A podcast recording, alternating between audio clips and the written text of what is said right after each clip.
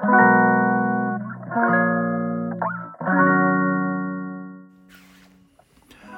んばんは。2022年11月8日のなぎの心理学です、えー時刻は20時40分を回ったところですかね、えーよく晴れたあ火曜日でした。名古屋は。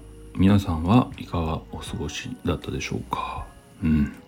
えー僕は仕事でしたが明日は定休日ですのでねすで、えーに山に行く準備を整えて、えー今収録に臨んでいるところです。はい、えーものすごく幸運なことに5週連続で山に行けるずっと天気が良いということなんですけどね。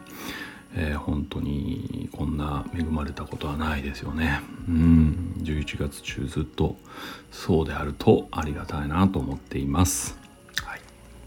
でその収録今日は何を話そうかなと思うんですけど皆さんうんって、まあ、話す時に人と話す時にねどういったことを注意してるかなっていうことなんですよね。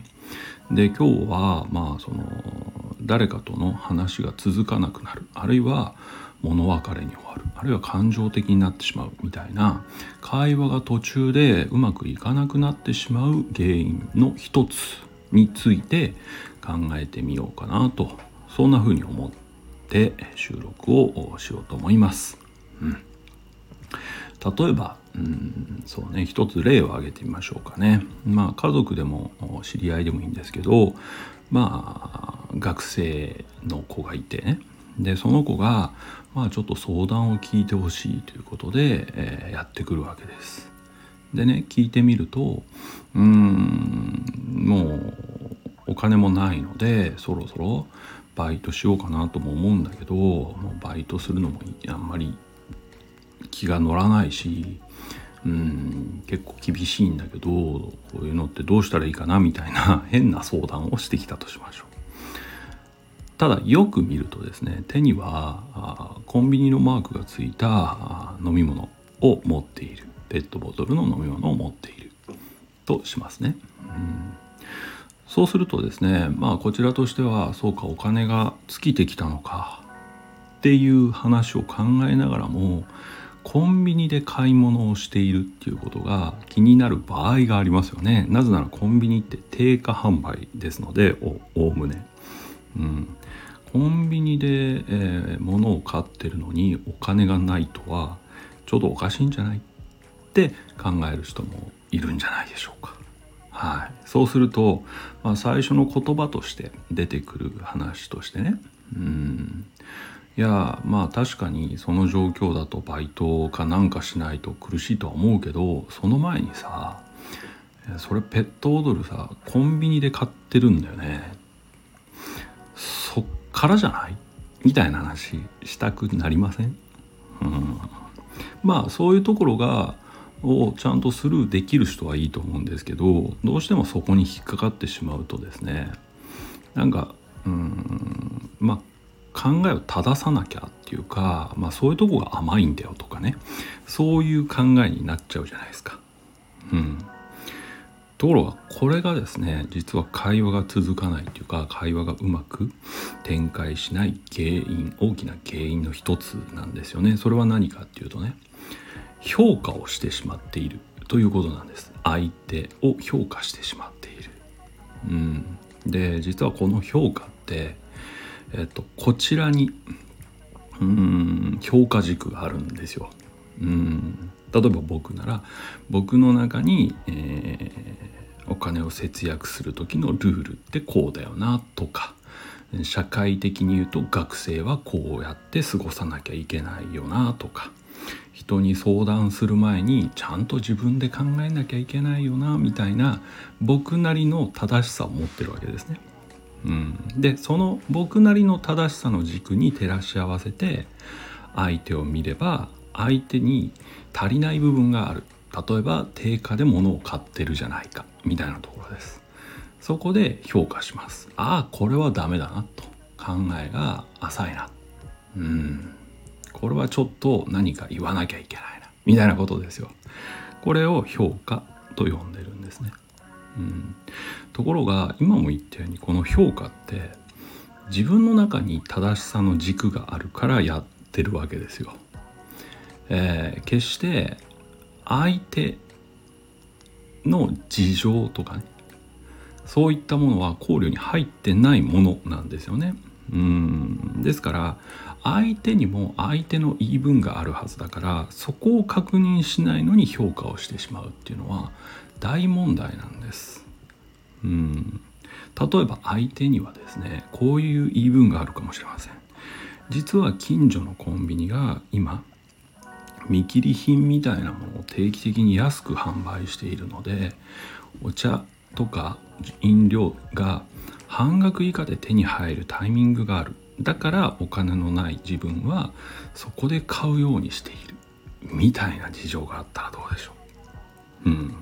ね。これは当然僕がね、うん、まずペットボトルとかをコンビニで買ってるところから考えなきゃいけないよねっていう話をしたら当然そういう事情があればですよ。相手はえ？ってなりますよね。ちょっとカチンってくるわけです。だから最初に出てくる言葉っていやいや違うんだと。これは近所のコンビニでうんうんみたいな話するじゃないですか。うんね。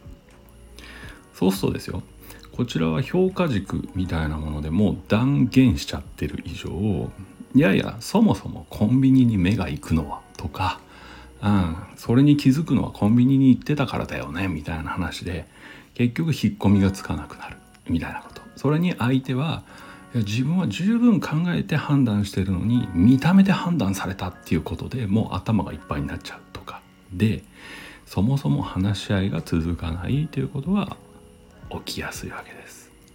ですのでこの評価ですね。評価をして人と話すっていうのは結構ねあの会話が断絶する原因になっちゃうんですよ。ところがですねこの評日本人はっていう言い方をしていいか分かんないけど日本人は特にする傾向があると思います、えー、なぜかというとまず基本的に日本の教育って正解を出すことを、まあ、あの課題としますよね、うん、勉強に対して、うん、で正解を出したら丸。不正解だと×ですよね。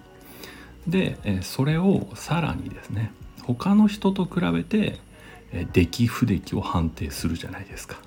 まあ昔で言うと相対評価みたいな。今はやってないとは思いますけどそれでもなんとなくやりますよね。うん。だから実は正解不正解とか他の人と比較して評価みたいなものっていうのが実は教育段階でかなり小さい頃から身につけてしまっていることなんですよね。ですので当然大人になってもそういう評価軸で人を見るようになってます。正解か不正解か。あるいは他の人と比較してどうか。世の中の基準とか規範と比べてどうか。みたいなことです。比較ね。うん。これが全て評価にあたるわけです。でもさっきも言ったようにこの評価比較正解みたいなものって全部自分の中の基準なんですよ。そう。相手の事情が入ってないという大問題を抱えてるっていうわけです。うん。まあ逆の立場になればわかると思うんだけどまあそんな人と喋ってるとですね何相談してもどんな悩み言っても上から来る。それはこうだよ。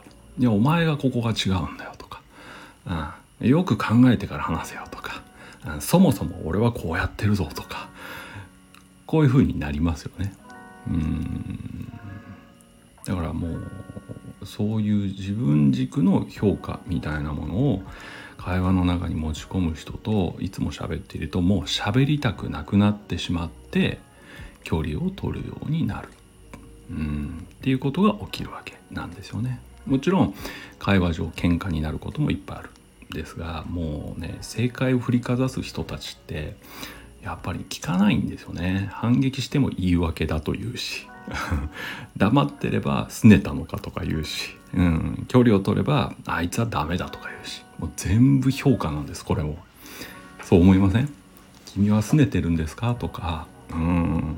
言い訳をしようとしてそれを言ったんですか？とか、うん、そんなことは一個も言ってませんよね。自分で全部決めて自分で通告してるじゃないですかね。こういうことなんですよね。うん。だからやっぱり最初の話に戻しますけどね、うん、評価を入れて会話をする人いわゆる自分の判断自分の正解の軸みたいなものを元にして人と話をしがちな人って人を判断してる評価してるんですけどそういう人っていうのはね必ず相手からまあ言い訳を聞くことになったりあるいは反撃を受けることになったりっていうことを繰り返してるはず。もしかしたら相手が気が弱ければですね、まあ、言うことをすごく聞いてくれるかもしれません。マウントを取った時に上から行った時に。でも言うことを聞いてくれてるのはうーんアドバイスが正しかったからじゃないですよ、うん、上から来られることに対して怖いと思ったりうわ面倒だなと思ったりもう合わせとこうって思うから、うん、言うことを聞いてくれているだけですからいずれこの人たちも離れていきます。こういうわけなんですね、うん、非常に、えー、だから会話において相手を評価するという癖をついている人はですね人となかなか、うん、深くなっていけないっていうか人に誤解されやすいっていうかまあそういうことは起きるかなとは思いますね。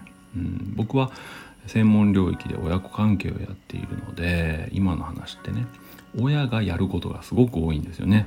親って大人なので正解の軸を持ってるじゃないですか自分なりのもうすでにだから子供がやることやなすことを全てにいやそれは違うとかあそれはこうしろとかあそういう言い方をしちゃうんですよね。でその度に子供って自分なりの理由や自分なりの考えがあってやってるので説明しようとするけどおおむねそういう親は言い訳をするなとかね。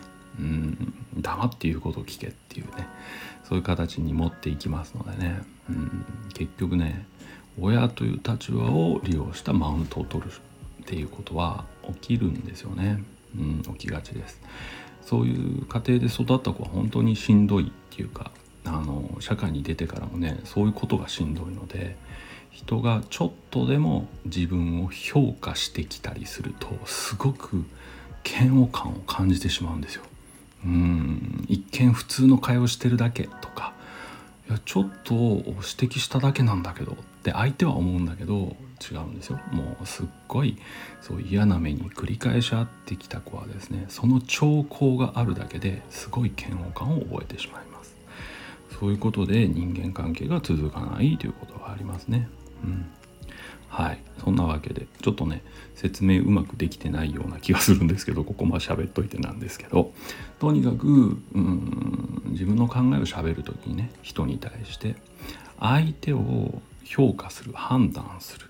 うんそれも比較したり分析したり正解、え、一般的な規範と比べるみたいなね。そういう癖がある人はちょっと問題が出てきますよという話をさせてもらいました。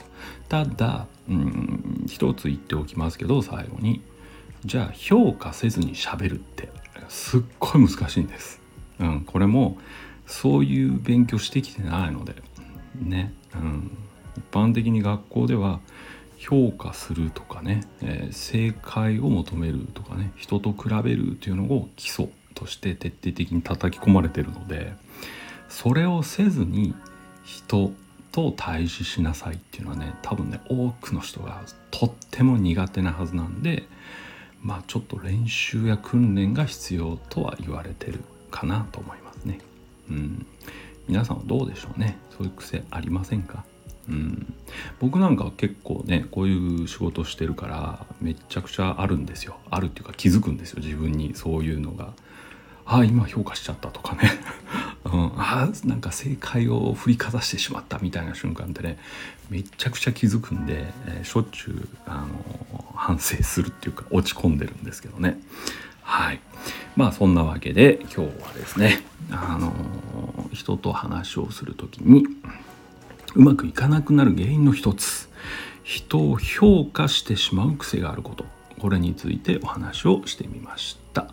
はい。ということでここまでお付き合いいただいてありがとうございます。またどこかでお会いしましょう。ではおやすみなさい。